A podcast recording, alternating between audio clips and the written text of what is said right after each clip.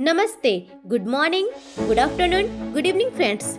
Today we will listen about the full text of Swami Vivekananda's speech at the Parliament of Religion, Chicago. Let's start. Sisters and brothers of America, it fills my heart with joy unspeakable to write in response to the warm and cordial welcome which you have given us. I thank you in the name of the most ancient order of monks in the world. I thank you in the name of the mother of religions, and I thank you in the name of millions and millions of Hindu people of all classes and sects. My thanks also to some of the speakers on this platform who, referring to the delegates from the Orient, have told you that these men from far off nations may well claim to the honor of bearing to different lands the idea of toleration. I am proud to belong to a religion which has taught the world both tolerance and universal acceptance. We believe not only in universal toleration but we accept all religions as true. I am proud to belong to a nation which has sheltered the pres- persecuted and refugees of all religions and all nations of the earth.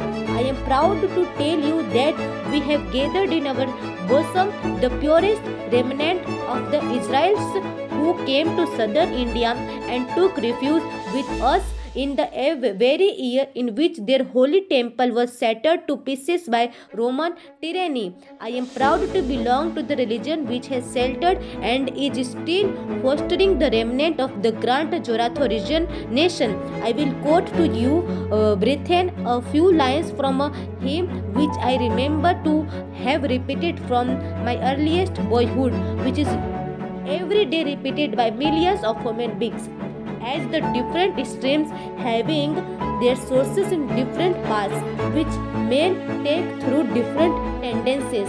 Various though they appear crooked or straight all lead to thee the present convention, which is one of the most august assemblies ever held, in itself a vindication, a declaration to the world of the wonderful doctrine preached in the Gita. Whosoever come to me through whatsoever from I reach him. All men are struggling through paths which in the end lead to me. Sectarianism, bigotry, and its horrible descendant fanaticism have long possessed this beautiful earth. They have filled the earth with violence, drenched it often and often with human blood, destroyed civilization, and sent whole nations to despair. Had it not been for these horrible demons, human society would be far more advanced than it's now.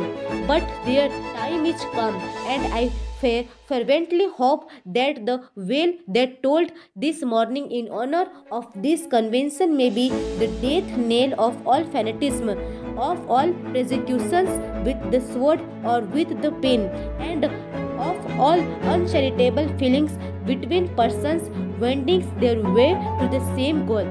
Address at the final session, Chicago, September 27, 1893. The world's parliament of religions has become an accomplished fact, and the merciful Father has helped those who labored to bring it into existence and crowned with success their most unselfish labor.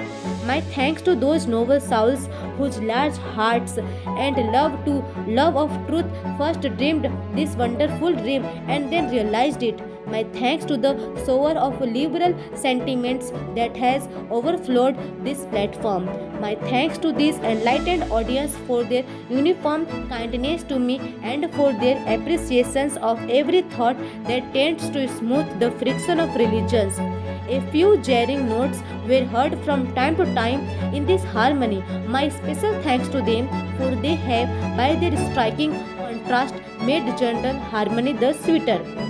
Much has been said of the common ground of religious unity. I am not going just now to venture my own theory, but if anyone here hopes that this unity will come by triumph of any one of the religions that and the destruction of the others, to him I say, brothers, yours is an impossible hope.